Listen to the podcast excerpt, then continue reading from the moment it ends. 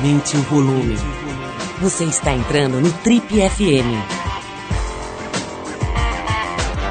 Um oferecimento: cartão de crédito Go Smiles. Peça o cartão de crédito Go Smiles e acumule até 4 milhas por dólar gasto. Oi, aqui é o Paulo Lima e a gente começa agora mais um Trip FM, o talk show da revista Trip.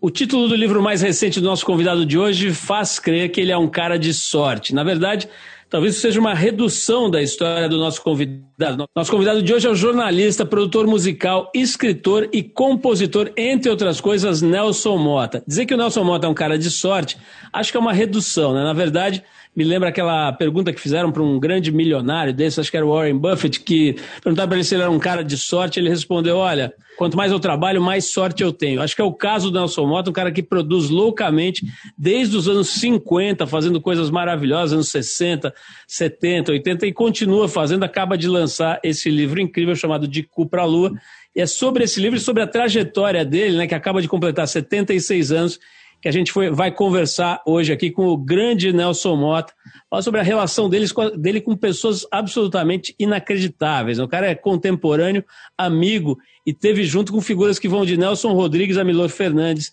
Samuel Weiner, Paulo Francis, Vinícius de Moraes, Raul Seixas, Nara Leão, Glauber Rocha, André Midani e muito mais gente, Elis Regina, é, é, é, Tim Maia, enfim, não tem, realmente não tem fim essa lista de figuras com as quais o Nelson Mota interagiu, trabalhou e curtiu a vida, né? Continua curtindo muito. Você vai ver por esse papo de hoje com o nosso convidado Nelson Mota.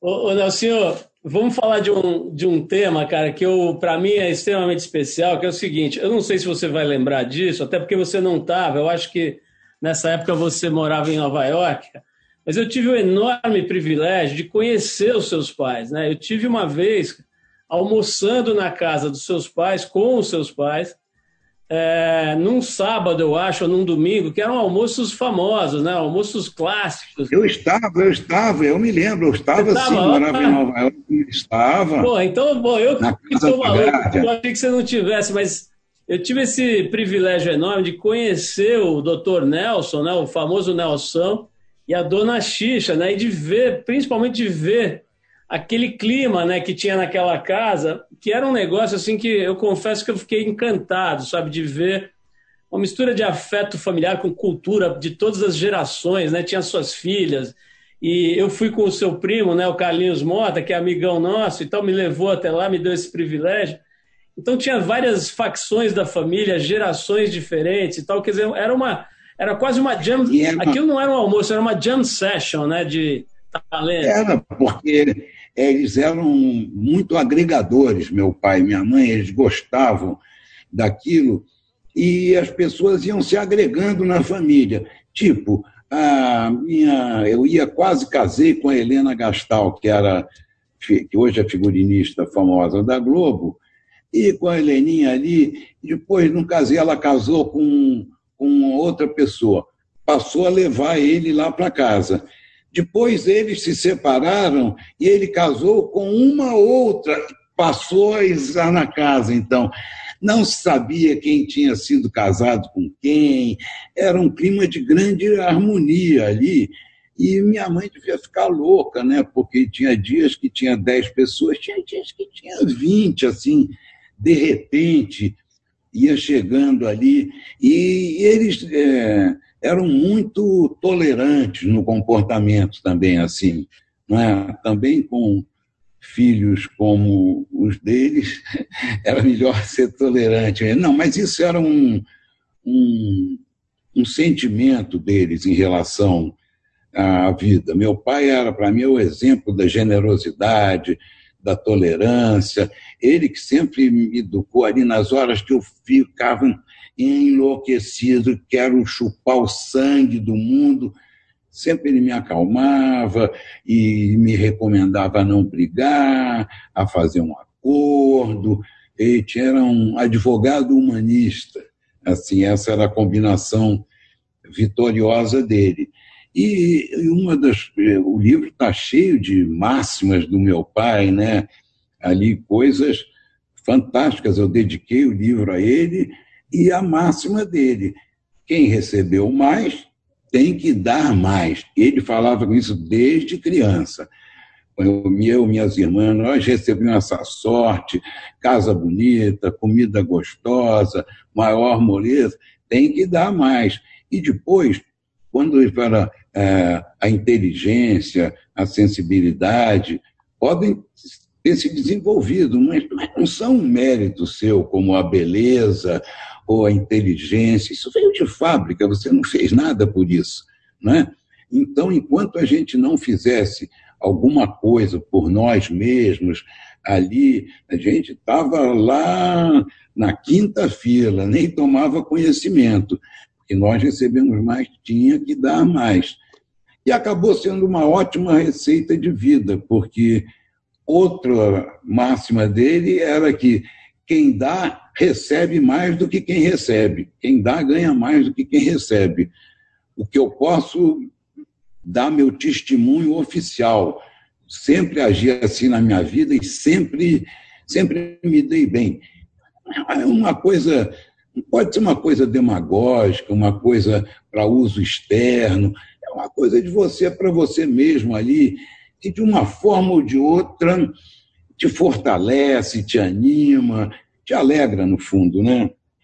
Ô, Nelson, eu, eu, não, eu citei os seus pais não por acaso, primeiro para dizer, para celebrar o privilégio que eu tive de conhecê-los, né? Que para mim foi muito, muito especial. Mas também porque você faz um livro que é delicioso, cara, de ponta a ponta.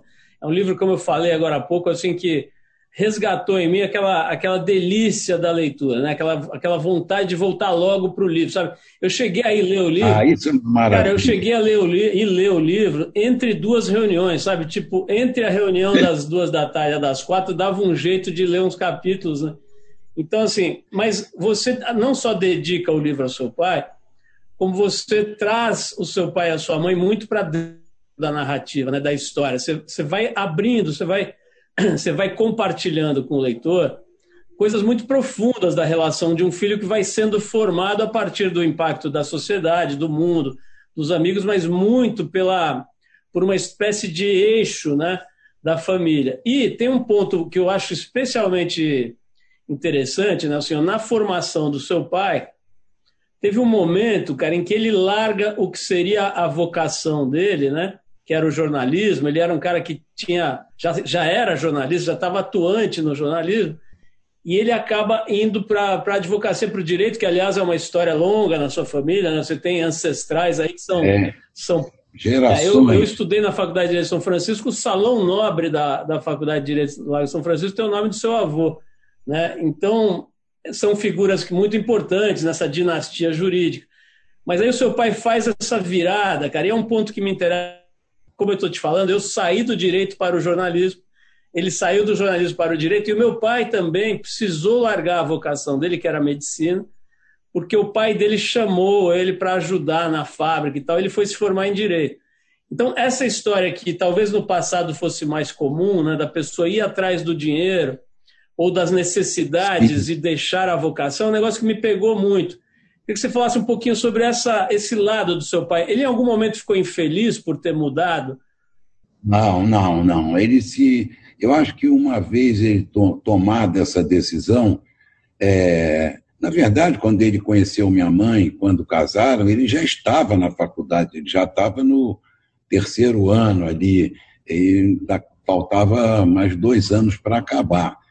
É, eu acho que ele mesmo viu ali, especialmente jornalismo naquela época, anos 40, era, era, era muito dura a vida ali. E ele ainda me sustentou como jornalista, pelo menos uns dois primeiros anos ali. É, e ele escrevia maravilhosamente bem. Isso que ele aprendeu no jornalismo, essa concisão, tudo, isso já veio para mim de fábrica, porque ele escrevia bem demais.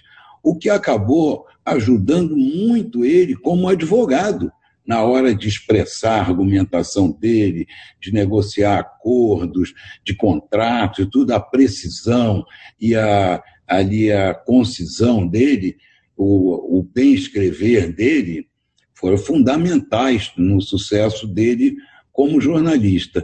O que eu achei engraçado no final da história é que ele não é que ele não gostasse de advocacia, ele gostava, mas é igual aquele lá, lá nas dunas lá do, do Rio Grande do Norte, com emoção ou sem emoção, né? Aquele, aqueles bugs ali da.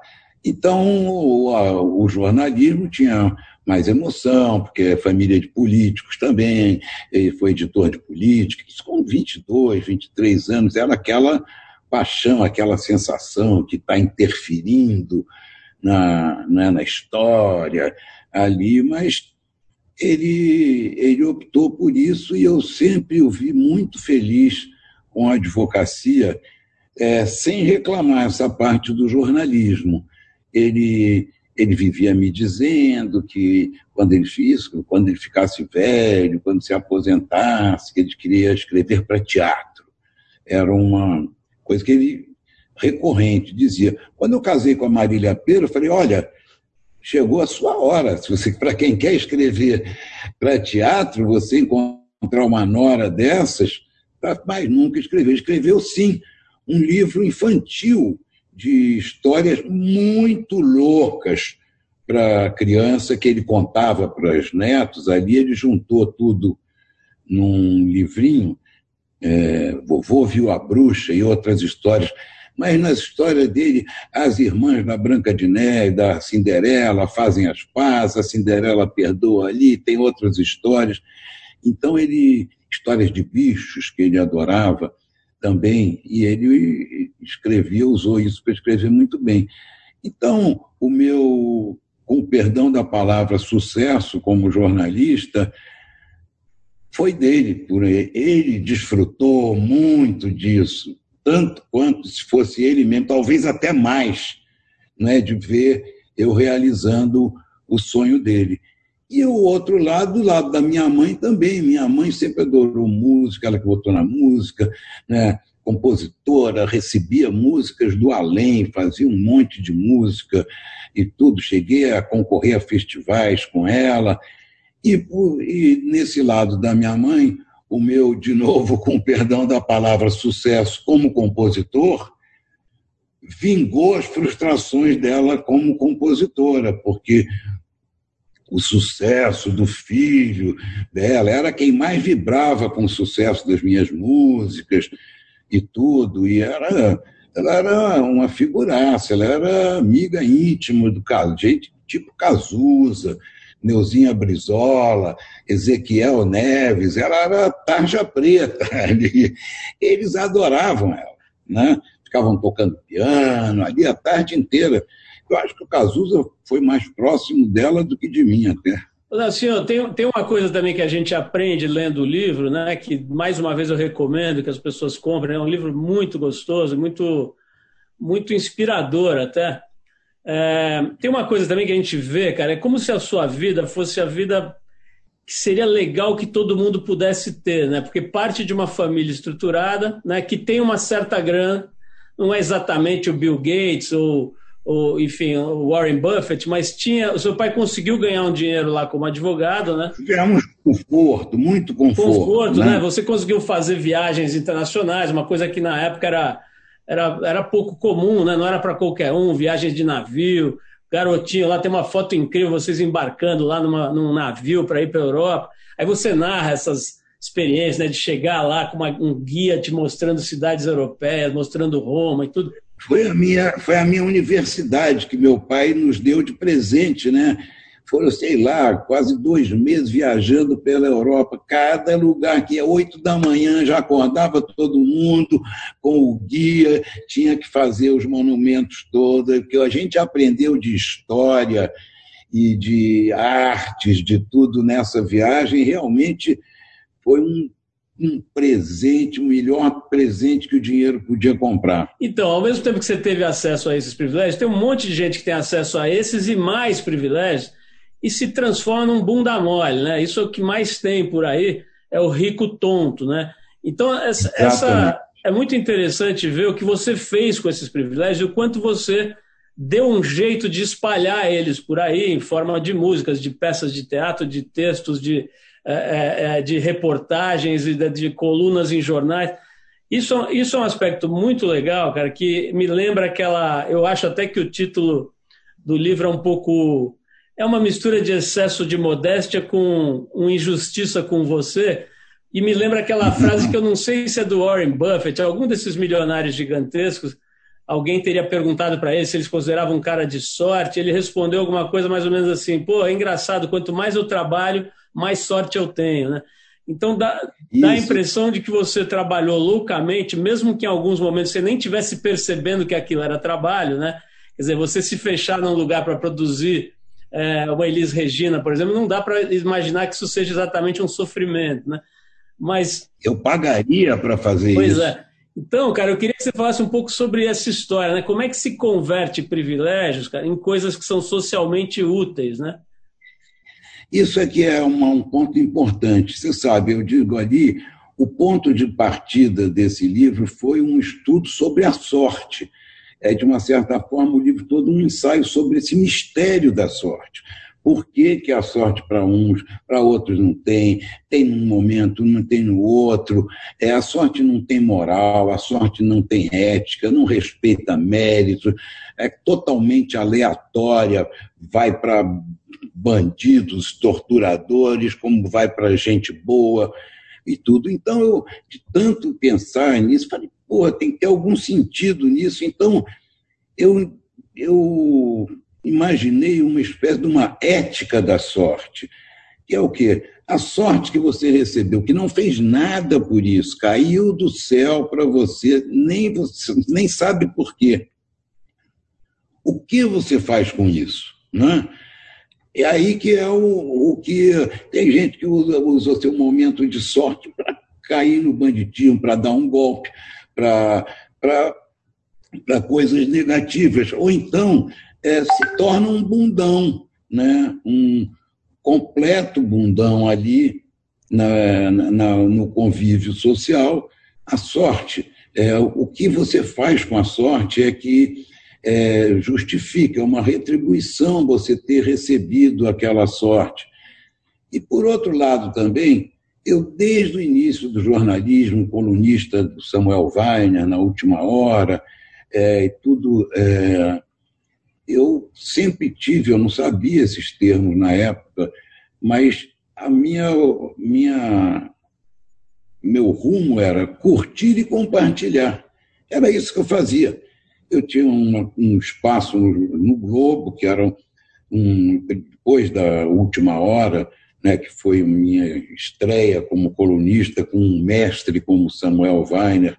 Aliás, a biografia dele, da Carla Monteiro, é magnífica. Leiam uma aula de história do Brasil contada por dentro do poder, muito bom. Então, eu tive é, esse aprendizado no, no jornalismo com, com Samuel, e eu não quis. É, Ronaldo Bosco, que era o marido da Elise, era um conhecido é, língua de trapo, uma, um, um maledicente é, virtuosístico até, de tão mal que ele falava das pessoas, mas era tão engraçado. Quando o Samuel me chamou para fazer a coluna, o Ronaldo falou: Olha lá, hein? Uma coluna, para ser forte, tem que ser temida, que era o temperamento dele. Eu fiz ao contrário, eu falei: eu jamais vou perder um amigo por causa de uma notícia. E foi o que eu fiz, eu me dei bem, porque ninguém teve notícias melhores do que eu desses personagens da música brasileira, porque eu respeitava a privacidade deles também, sabia até, até onde é, podia ir. Então, isso facilitou muito a minha vida é, como jornalista, porque o que interessa, eu sempre acho, o que interessa é o resultado ali. Não, a coluna ia ser boa, mas o cara mentiu. Não, interessa, está lá a coluna, boa, boa quanto custou fazer aquilo, o que pinotes você precisou dar, quem você subornou, não interessa. Interessa é o resultado, assim como o disco, como a peça de teatro. Eu detesto essas coisas, o mais, não tem mais, é ou não é. Né? é então, eu fui também me tornando é, mais exigente no que compartilhar e com quem também. Senhor, quando você, quando você falou sobre essa, essa forma de fazer as suas colunas, você antecipou um pouquinho aqui uma outra pergunta que eu, me deu vontade de fazer lendo o livro, que é o seguinte, cara, é impressionante, meu, dá, dá, dá impressão, cara, de verdade que você viveu umas oito vidas, né? Porque é muito louco, né, cara? Assim, ter, ter visto o aflorar da bossa nova, ter trabalhado com Samuel Weiner, ter sido uma espécie de uma espécie não, produtor de Elis Regina, ter sido uma, uma espécie de confidente, parceiro e depois biógrafo de Tim Maia. Só para citar duas ou três coisas, precisa de umas quatro vidas, né, para é. fazer e eu poderia citar uma lista que, pô, vai embora. Nelson Rodrigues, Milor Fernandes, Vinícius. Paulo Francis, Vinícius. Enfim, não dá, não para. Glauber Rocha, né, cara? É realmente um, um time, cara, que parece um aquelas caricaturas, Sim. aqueles pôsteres, assim, um resumo da cultura brasileira contemporânea, né? E não é que você bateu um papinho um dia, você teve uma relação com essas pessoas. Eu aprendi muito com eles, muitos desses foram meus mestres. Pois é, mas a, a, pergunta que eu queria te fazer é o seguinte, cara, é muito difícil ver alguém conseguir navegar em praias tão diferentes, né? Quer dizer, você ser amigo e confidente do Tim Maia e, e ser, de alguma maneira, também parceiro do Nelson Rodrigues, ou pô, trocar uma ideia e tomar um uísque com Vinícius de Moraes, não é exatamente algo corriqueiro, né? A, a que, que você atribui? A que, que você atribui, cara? essa tua habilidade como surfista, né? Quer dizer, de conseguir surfar ondas e praias tão radicalmente diferentes. Olha, é, eu acho que o meu temperamento, que é, tenho isso desde que nasci, o meu, meu, meu temperamento é, é ali é cordial, é, é naturalmente assim. Então isso ajudou bastante. É, e eu também é, não, não julgo meus amigos, tenho, não tenho esse hábito eh, de julgar as pessoas por isso ou aquilo. Eu aceito as pessoas pelo que elas são, ou não aceito, eu não sou obrigado. Né? Então, isso acho que facilitou. Eu, assim como meu pai, eu gosto de, de calor humano, de amizade, né? vários casamentos, romances na minha vida, eu tenho essa coisa emocional muito forte e que a emoção sempre une as pessoas, né? E eu, como eu te disse, eu escrevo e faço peças de teatro e para emocionar as pessoas, que eu acho uma maravilha, ou para fazer rir também, que eu amo e sou gratíssimo a todos os comediantes, mesmo os mais vagabundos ali, porque eles fazem rir, e especialmente no tempo que a gente está vivendo, alguém que faz você rir é, merece tudo, né? Então, eu sou grato a esses comediantes. Claro que hoje nós temos uma nova geração de comediantes, do Vladimir, Fábio Porchat e a turma do Porta dos Fundos, Gregório do Viver, uma geração espetacular também, que tem tido um grande papel nessa em aliviar o nosso dia a dia aqui. Eu acho também é, o, o ódio, assim, o, o maior inimigo do ódio não é o ódio, é o, é o humor, é o ridículo, é a desmoralização. O humor tem esse poder. A coisa mais odiosa, se você ficar xingando de volta, vai a lugar nenhum.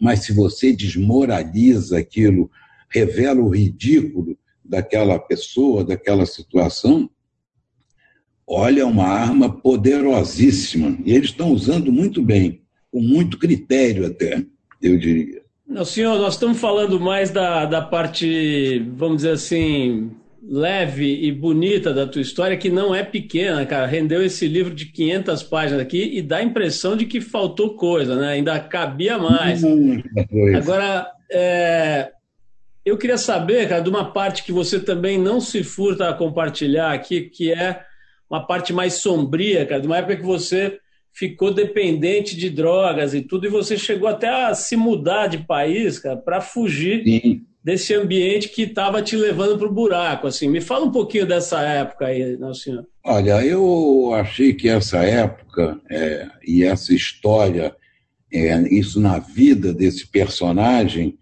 é, era muito interessante isso, independente de qualquer conceito em si, é uma história interessante, porque é tétrica, é sombria, sinistra ali. E eu fiz questão de caprichar mesmo ali é, na merda que eu atolei. Para quê?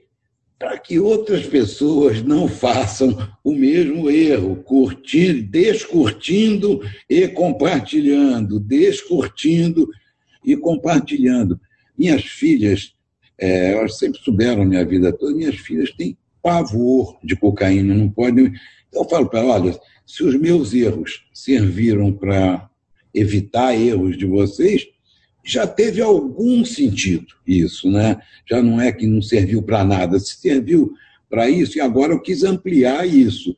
Se servir para alguma coisa, é, como advertência, advertência no bom sentido. Quem me conhece, eu não estou cagando regra de nada, eu estou sugerindo ali Olha, cara, é uma roubada. Eu estive lá. Posso dizer a você que é uma roubada. Que aí vai, paciência, né? O senhor, tem uma, um outro aspecto que eu acho bem legal da gente falar, especialmente agora nessa história de pandemia, né? Porque é, para muita gente está tentando entender e analisar e escrever a respeito da pandemia, mas talvez uma coisa mais, uma das coisas mais interessantes que se diz sobre isso é que a pandemia ela veio acelerar certos processos que já estavam meio incubados ou já meio meio em andamento, mas ela acelerou, né? Então, por exemplo, a relação das pessoas com o trabalho, né? Muita gente questionando se valia a pena dedicar praticamente toda a sua, a sua vida a um determinado projeto, a uma, a uma empresa coisas desse tipo estão sendo revistas por muita gente, né? Por quem pode, né? Agora, é, a relação do ser humano com o dinheiro, cara, que é um negócio complicado desde que inventaram as, o, o, ser humano e o dinheiro, né? é, agora ficou mais tensa, mais louca, né, cara? Assim, você vê desde situações, por exemplo, um bilionário que tem dois jatos e não pode decolar para lugar nenhum, porque não pode pousar em lugar nenhum até pessoas que estão pensando mesmo, pô, por que mesmo né, que eu preciso ter essa casa, esse carro, essa, essa bicicleta, ou seja o que for, né? Será que eu preciso disso mesmo e tal? E uma coisa, uma das coisas muito legais do livro, cara, é que você percebe que apesar de você estar tá sempre meio pensando como é que eu vou fazer para arrumar uma grana e tal, a grana não é o seu direcionador nunca, né? Não é atrás dela que você corre, até ao contrário, ela acaba correndo atrás de você é em algumas situações, né? É, tem uma, uma fala dessa que diz que a, a, o dinheiro é um bicho que não gosta de ser caçado, ele gosta de caçar. Me fala aí. É verdade. Fala da sua relação com o dinheiro ao longo da vida. Olha, eu adoro uma frase do Nizam, que é, disse numa palestra, num, sei lá, numa formação de alunos de publicidade. O Nizam falou: é, dinheiro não traz felicidade, felicidade é que traz dinheiro. Eu adorei essa frase, até botei como ficção no canto da sereia e tudo, porque eu achei, achei perfeito isso. Né? Eu nunca lutei, quer dizer, eu lutei por dinheiro, você vê como me dizia meu pai, a gente fala, pai, eu ganhei um dinheiro. Não diga isso, dinheiro não se ganha, se arranca. Né? Então, eu arranquei dinheiro para criar minhas filhas, para sustentar a minha vida toda, mas uh, eu nunca lutei uh, por dinheiro e por poder. Assim, nunca tive ambição de ser um milionário ou, ou poderoso. Eu sempre lutei por independência e liberdade. Desde que eu comecei a trabalhar e tudo, eu queria queria ir para um lugar onde eu pudesse sair a hora que eu quisesse, ou de onde eu pudesse crescer. Todas essas coisas eu sempre, sempre fui me encaminhando é, nesse sentido. Você falou uma coisa aí do, que parece que eu vivi oito vidas, é verdade, porque tem um, um, um momento do livro que eu falo sobre o meu analista, o doutor Magno, é, e que É, com ele, ele foi analisado pelo próprio Jacques Lacan, então, cabeçorra e tudo. E com ele eu aprendi esse conceito lacaniano do tempo lógico, em oposição ao tempo cronológico. O tempo cronológico é o do relógio, da, do calendário, não é nada, é uma convenção. O, e o tempo lógico é medido pela intensidade. Tanto que tem sessões de psicanalistas lacanianos que podem levar 10 minutos e outras podem levar 30 ou 40, porque é ali, é, é, em 10 minutos você já disse tudo, o que era importante mesmo, o cara tem que cortar, ótimo, encerrado, vai para casa com essa ideia, pensa nisso, já é, resolveu o seu problema. Em vez do cara ter que ficar lá mais meia hora sem ter o que falar, enchendo o saco do analista, re, é, lembrando, repetindo coisas. Não, não é assim. Eu, eu aprendi, estendi esse conceito do tempo lógico para toda a minha vida. Eu vejo, é, eu tenho uma relação amorosa com, com a Drica, com a Adriana, que tem quase três anos, é, né, assim, e ela mora em Brasília, e eu moro no Rio, mas a gente já viajou tanto juntos, e para que, que, às vezes, eu olho e falo, pô, parece que a gente está casado há 10 anos. Tal a intensidade ali do, dos encontros, das viagens, é, dessa coisa que seria muito mais do que um ano morando na mesma casa ali e tudo. Então, o tempo lógico é uma norma na minha vida. Eu, eu, eu meço as coisas né, pelo, pela intensidade, não pela.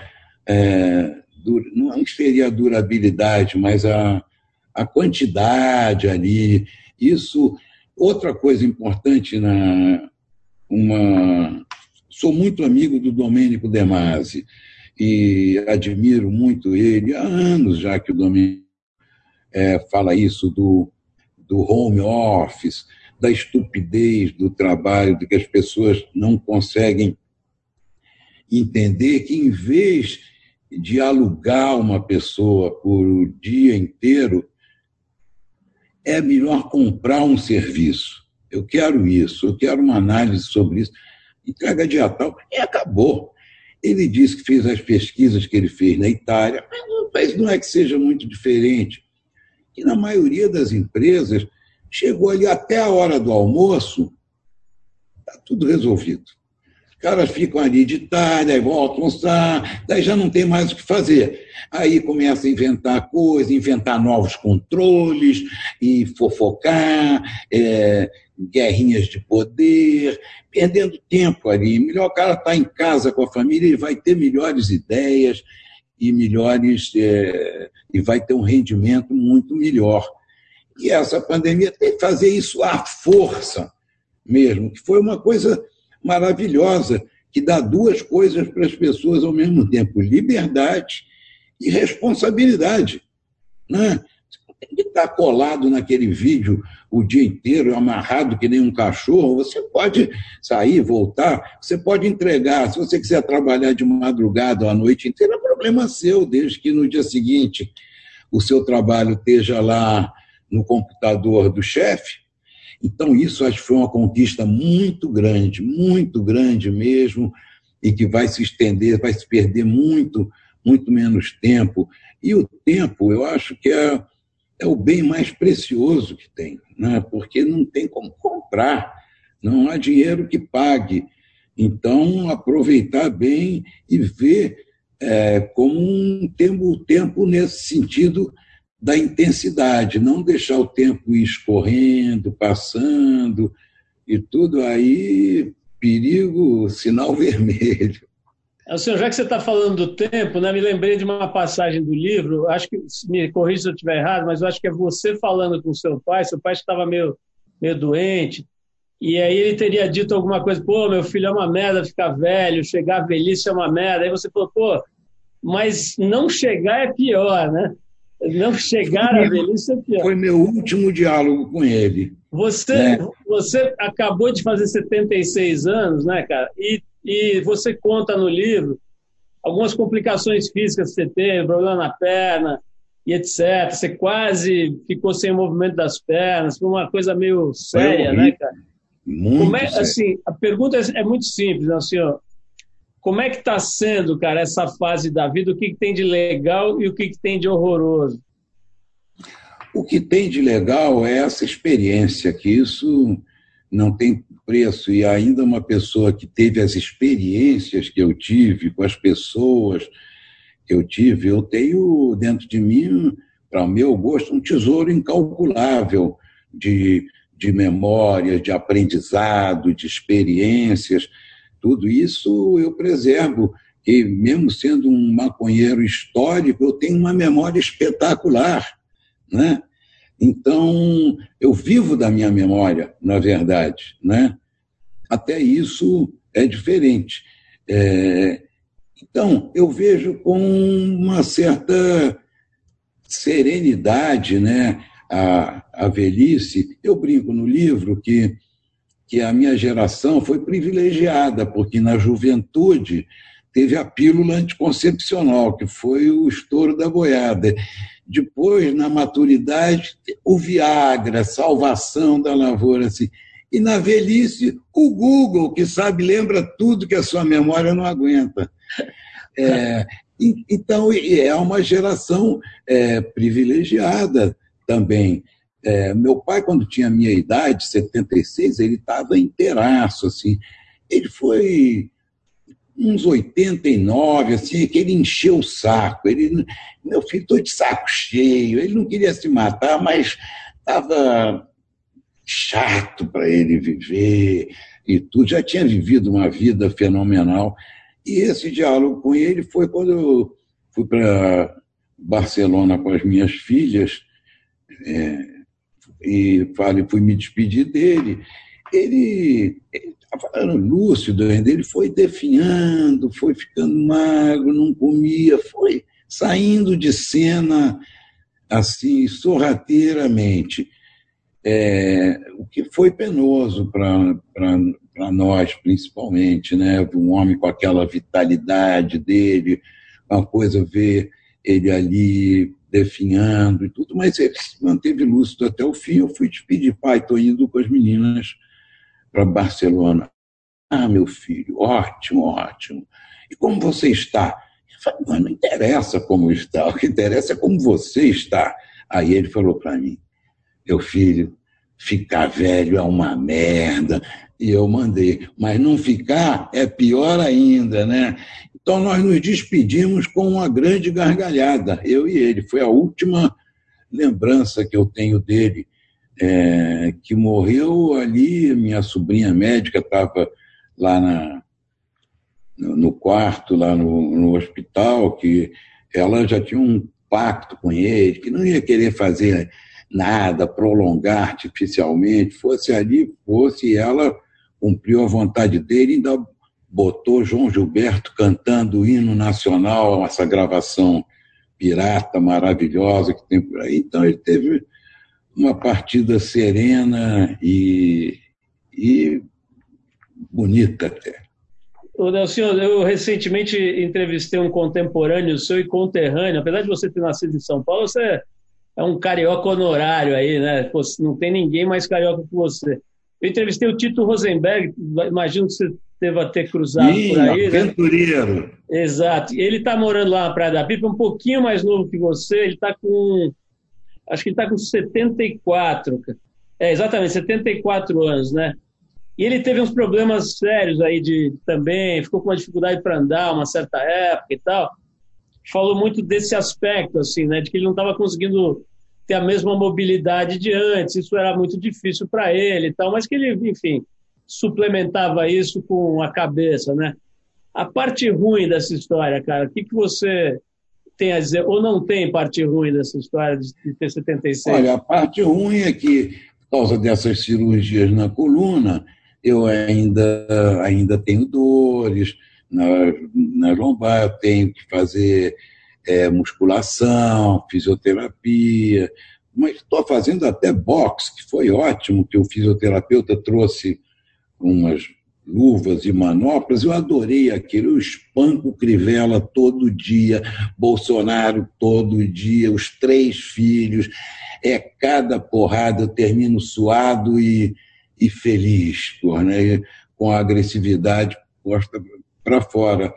Ali, eu não me entrego, eu luto contra isso, eu nunca me conformei, eu tive que aprender a andar de novo com o andador, dando voltinha aqui na mesa da sala, para depois andar no playground do prédio, para depois ir ao calçadão, andar um pouco na areia.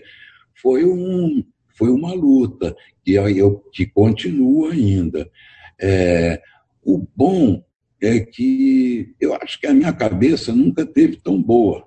E o Tito, no caso dele, ele é um, um cara que depende mais é, da mobilidade, um aventureiro e tudo, para ele ser duro isso aí. Mas eu, como dizia o João Gilberto, o meu swing é todo daqui para cima. Então, eu nunca fui atleta de nada, não tenho preguiçoso, né? Então, senhor, deixa eu te falar, cara, esse programa aqui, ele está completando 36 anos, cara. É um, acho que é um dos programas mais longevos do rádio brasileiro. E é, toda hora me perguntam, às vezes palestra em faculdade, tal, ah, qual foi o momento uh, entrevistado mais incrível? Então, não dá para falar porque foram milhares e tudo. Mas quando me perguntam o momento mais engraçado, tem uns dois ou três. Um deles é com você. Você já teve aqui nesse programa, eu acho que quatro vezes a gente conseguiu achar duas ou três, mas tem uma muito antiga que o programa era ao vivo ainda na, na 89 FM no estúdio você foi lá, cara, isso eu chutaria aí que tem uns 25 anos. Tá? E você me contou uma história, cara, porque eu falei assim, pô, Nelson, todo mundo só fala bem de você, suas histórias sempre dão certo, você produz disco que vende, escreve livro que, que, que porra, que é best-seller, tudo dá certo. Porra, meu, não é possível, isso aí não existe. Eu quero saber de fracasso, eu quero saber os seus fracassos, me fale alguma coisa, você, você dá certo, pega a mulherada, e, e namora, e não sei o quê, e tudo dá certo. Fale-me de algum fracasso. Você me contou, eu não sei se você vai lembrar, mas você me contou uma brochada história. Não foi nem uma brochada, você fugiu. Sim. Você fugiu de uma mulher é, é, que queria te, te engolir. E foi uma história assim que eu, eu não consigo esquecer. Eu tive que parar a gravação, tanto que eu estava rindo. Né? Pra, já que não dá para você contar 50 mil histórias, dá para você recontar essa daí? Essa daí eu não estou localizando. Foi um. Olha, vou te dizer uma, uma, dica. Uma tá? brochada com uma famosa promotora. Exatamente, não. exatamente. Mulher era muito grande, muito forte ali. É... Não, esse foi um episódio também. É, ainda bem que nós éramos amigos ali, não havia nenhuma, nenhuma intenção outra. E foi também nesse péssimo tempo da cocaína também, porque, como dizia o Júlio Barroso, da Gangue 90, é, meu amigo, tem que escolher ou pó ou pau né? o pó, o pau. Então, não, as duas coisas juntas não funcionava. Então, tem quem botar a culpa também, até, né? E mais uma advertência a vocês, hein? É, isso é engraçado, mas, mas no livro tem uma história bem engraçada também, é, é, com a minha amiga Darlene Glória, que era um colosso de mulher, era um, uma deusa, né, tinha feito toda nudez será castigada, e eu já estava ficando conhecidozinho na televisão e tudo, conhecendo artistas, né, uma fiorentina. Ela começou a, a mexer no meu pé, começou a agradar minha mão com aquela voz, a Darlene com aquele olhão azul. Pô, com 30 anos, eu fiquei completamente transtornado.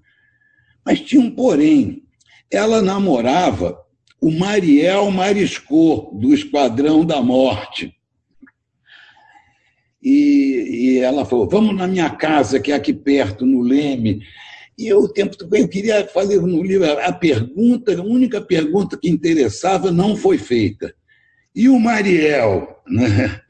Então, eu fui lá na casa da Darlene correndo, não foi uma brochada, mas foi uma ejaculação precocíssima, que o medo venceu o tesão. Falei, meu Deus, se o Mariel aparece aqui agora. Foi ótimo, Darlene, tchau.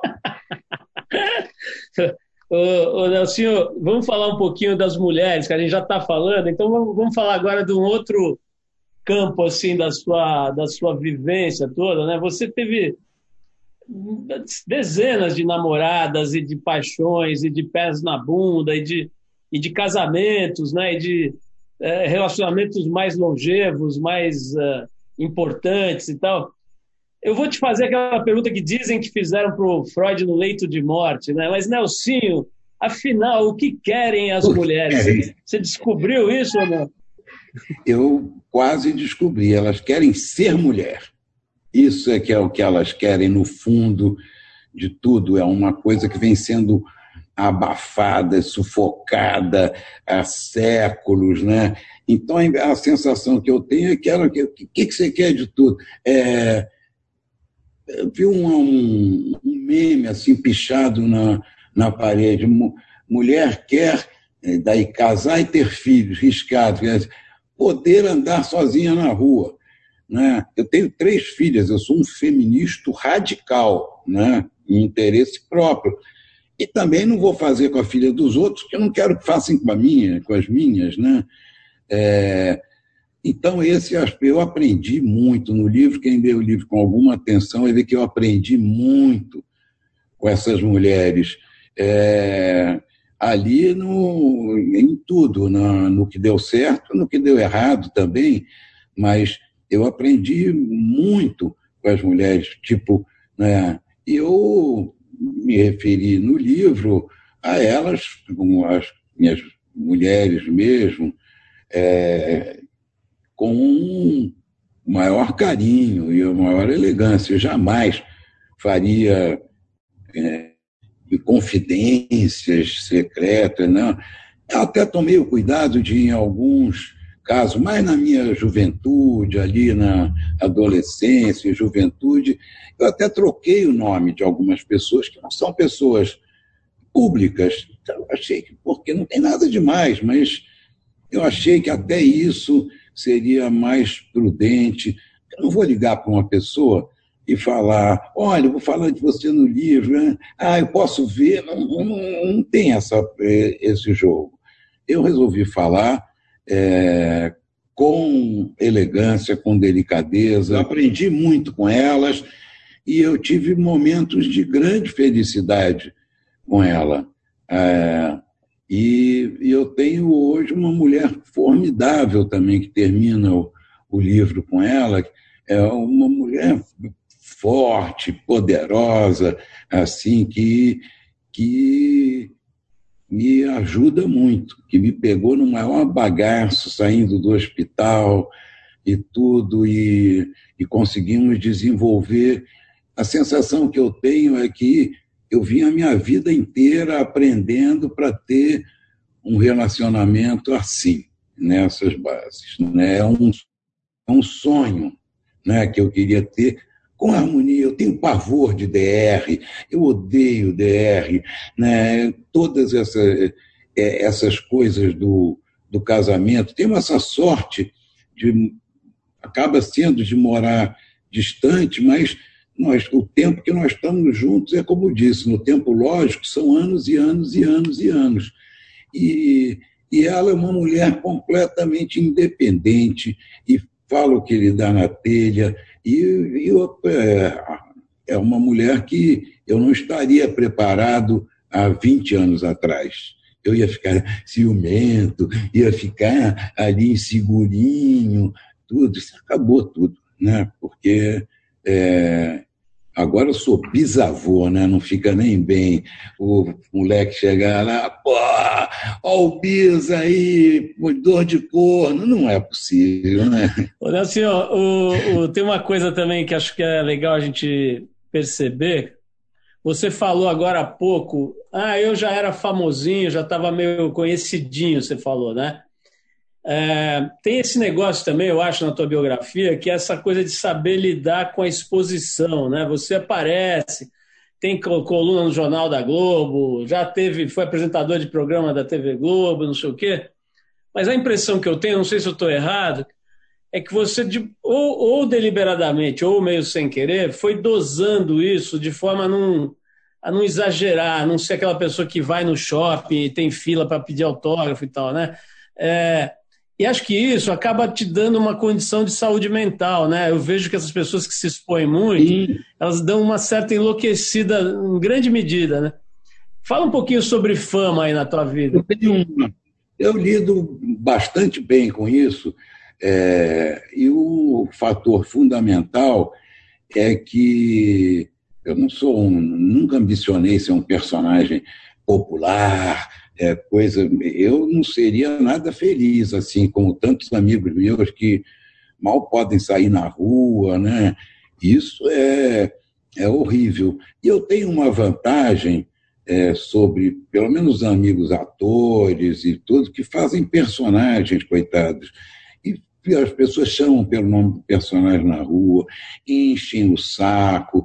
Eu não, eu sou eu mesmo. Ah, o cara lá do, do jornal, tá ótimo. Oh, fala Sérgio Mota, os caras mandam assim na rua. Salve! Né? Então, eu não me incomodo, porque o João Gilberto teve uma definição que eu achei incrível sobre é, conversando com ele, foi como se promove um artista novo, informando corretamente as pessoas interessadas.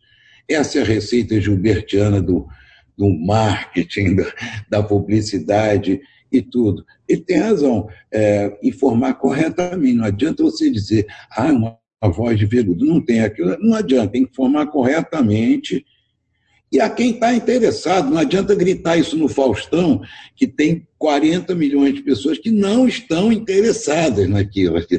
Então, o veículo é muito importante, né? Você escolher o veículo para falar. Eu quero, prefiro falar com pessoas que me entendam, prefiro muito mais falar com menos pessoas que me entendam do que com mais pessoas que me conhecem vagamente e brasileiro, é no mundo inteiro também. Até criminoso sai do, do tribunal lá, os caras vão pedir autógrafo, porque o cara é célebre ali, está no jornal e tudo. É esse culto de personalidade é uma coisa. Eu detesto isso num plano geral, o espaço que essa porra ocupa na vida das pessoas, né? a inutilidade total tal desses, dessa, dessas cultos, celebridades, a todos. É um grande business, né? como tudo acaba virando, é um grande business. Né? Mas eu não, não pretendo me envolver. Eu vou começar agora outra frente de trabalho. Vou começar com podcast, com músicas, vai ser uma música por dia, 100 músicas, meio baseado no meu livro 101 Canções, então, todo dia eu vou apresentar na Amazon Music um, um, uma canção, contar a história dela, tocar várias versões, canções né, que marcaram é, a vida brasileira. Então, estou animado com isso. A coisa que eu mais adoro é um, uma nova mídia, uma coisa que eu não sei direito como eu vou fazer. Aí eu fico excitadíssimo, porque eu quero aprender, pegar as manhas daquilo, eu acho que tudo que eu já vivi no, no teatro, na televisão, é, em jornal, em, internet, tudo, colabora para isso. Agora vou fazer um, um. Tenho ideia de fazer umas radionovelas, assim, tipo, porque o podcast é perfeito para isso. As velhas radionovelas, em que você tem atores interpretando história com ruídos, com música. Um filme, isso é maravilhoso porque quem constrói a história, finaliza a história, é o ouvinte. Cada um imagina o galã mais bonito do mundo, o seu, cada um imagina o vilão mais escroto. É, então, é, é como no livro, o leitor completa o livro. O cinema, a televisão não deixam espaço para nenhuma imaginação, é aquilo e pronto. Não tem nada além daquilo. E nessa, no rádio, porra, quem tem mais a imaginação vê uma novela melhor. Uma, uma, talvez assim, se, se, a gente fizer um campeonato de diversidade na cultura, numa carreira de alguém ligado à cultura, vai ser muito difícil encontrar alguém para bater a sua história, né? Porque você vai de Chacrinha a Manhattan Connection, você vai de Raul Seixas a Marisa Monte, né? Vai, é, uma, é realmente uma. Ah, parece o gráfico de eletrocardiograma, né? Assim, aquelas coisas que vão para tudo que é lado, para cima, para baixo e tal. Isso é invejável, né? Eu acho que esse é o grande segredo de você se manter tão uh, vivo, né? Tão presente, né, cara? Agora, porque eu encho o saco rapidamente, Paulo, entendeu? Porque eu me, eu me entrego com tanta intensidade nas coisas que passou um tempo já tô, já tá, a coisa já está conquistada, é só uma manutenção, aquilo começa a ficar chato, eu vou ficando inquieto, daí aparece um, abriu uma porta, pum, aí eu vou. Porque quando eu faço pior as coisas na minha vida é quando eu estou de saco cheio quando eu estou fazendo aqui para manter um compromisso e cumprir a minha parte, mas é penoso. Mas tem, né? tem uma e, coisa que eu... tempo trabalhar em coisas que eu gosto é um hobby para mim. Qual é o seu hobby? Meu hobby é trabalhar em coisas que eu gosto. Então, e tem uma coisa que eu acho especial, que é assim, às vezes você não está mirando numa coisa muito popular, ela vira muito popular, né? É, ou seja, uma música ou um, um livro que se transforma numa série da Globo e dá um ibope enlouquecido, né? É, é, a história daquela superstar baiana, né? Como é que é o nome do... do... Sim. Exato. Da Canto da Canto Sereia. Da sereia, Canto da sereia. Então tem, tem uma coisa assim que eu acho que é muito legal e que poucos artistas e, e agentes, vamos dizer, atores culturais conseguem, que é através de um trabalho que não tem a pretensão de ser popular, virar popular. Né? Isso é bem difícil, muita gente persegue isso e pouca gente consegue. Né? Então eu fico vendo, cara, a gente, o nosso, nosso papo está sendo permeado por algumas. Nós fizemos uma ousadia aí, fizemos uns, umas mixagens de versões muito diferentes da mesma música sua, né? Então você encontra, você encontra o Jorge Drexler e o Vando gravando a mesma canção de sua autoria. Isso é uma maravilha. Né? Exato. Né? Isso é uma Exatamente. Então, eu acho que é isso que eu queria. Quando a canção está pronta, ela não te pertence mais, entendeu? Ela está na boca do povo ali, que cada um também usa a canção do seu jeito, né? O cara está triste, ali ouve como uma onda, tudo passa, tudo se ah, dá uma animada. O cara está numa felicidade total, vem advertir-se, cuidado, hein? tudo passa, tudo se... Então, serve a durabilidade de algumas letras minhas é que elas servem, é multiuso, serve para várias situações. O cara está bodeado, ali daí ouve aqueles certas coisas, é, tudo, dá um, uma aliviada, né? Então, esse, ó, das maiores emoções que eu tive com a música foi em 78, quando nós estourou com as frenéticas, um mega hit no fim do ano com a Perigosa, bonita e gostosa, parceria com a Rita e o Roberto. Então, as frenéticas arrebentaram no Brasil inteiro. Eu vou fazer você ficar louco dentro de mim. Isso é 78, plena ditadura cruel. Mas quando eles descobriram aquilo, aí já era tarde, a música já estava nas rádios, e aquilo, na verdade, não tinha importância nenhuma. É um achado, vou dar Rita ali, na verdade, esse pedaço. Vou fazer você ficar louco, muito louco, dentro de mim. Era genial isso, invenção da Rita. Então a música estourou no Brasil inteiro e eu fui passar o carnaval na Bahia. Você vê aquela Praça Castro Alves, aquela multidão trio elétrico cantando a sua música, e você olha aquelas pessoas, eu sei que eu sou bonita e gostosa. Todo mundo se dizendo bonita e gostosa. Velhos, barangas, mulheres horrorosas, pretos, brancos, gordos, todo mundo foi bonita e gostosa naquele carnaval. quase chorei de emoção aquilo, as pessoas se apossando da música, né? É, e usando a música para exprimir os seus sentimentos. Então, essa é a alegria do compositor, é a maior alegria.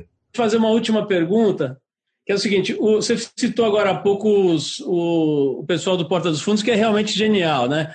É, o Antônio Tabet, o Kibiloco, teve falando com a gente um tempo atrás, cara, ele falou: olha. Ele é um espetáculo. Ele virou para a gente e falou assim: olha, cara, eu acho que a internet, em um certo aspecto, esse negócio de fórum, de debates e tal, é a caixa de gordura da humanidade, sabe? É para onde vão todos os dejetos e tudo. Os ressentimentos, aquele, aquele, aquela laminha do fundo de todos nós, é para ali que vai a caixa de gordura. Grande, Antônio, perfeito mesmo. Agora eu vou roubar a última pergunta, eu vou roubar do, de outra figura genial que você citou aí, que é o, que é o, o Fábio Pochaca nesse programa muito legal que ele está fazendo agora, que história é essa? Poxa, uma certa ah, altura, eu, não sei fiz, se... eu adorei, adorei o programa. Eu não sei então se ele já fez essa pergunta para você, se ele faz todo o, todo o programa, mas eu quero tentar a sorte aí, que é o seguinte. O que, que você escreveria na sua lápide? Teria que ter umas 20 lápides para caber tudo que você fez, né? o que, que você colocaria vou, lá? Vou repetir a minha, vou repetir a minha coisa, porque é essa que eu quero. É, viveu feliz mais de 100 anos. Se Deus quiser, né, senhor?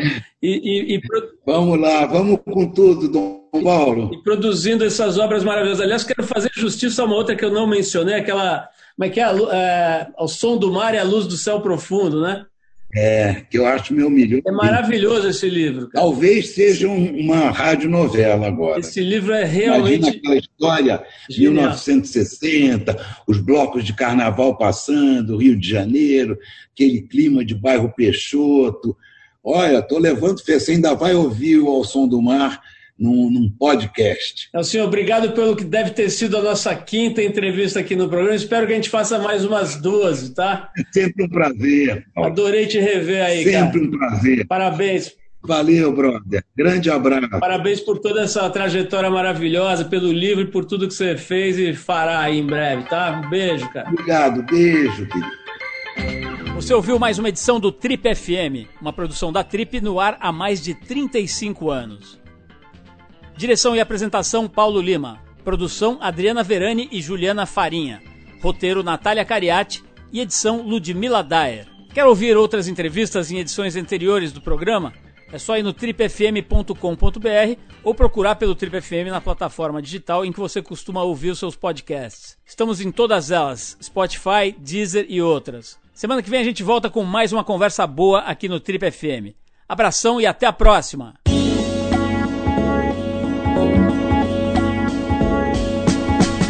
Você ouviu Trip FM.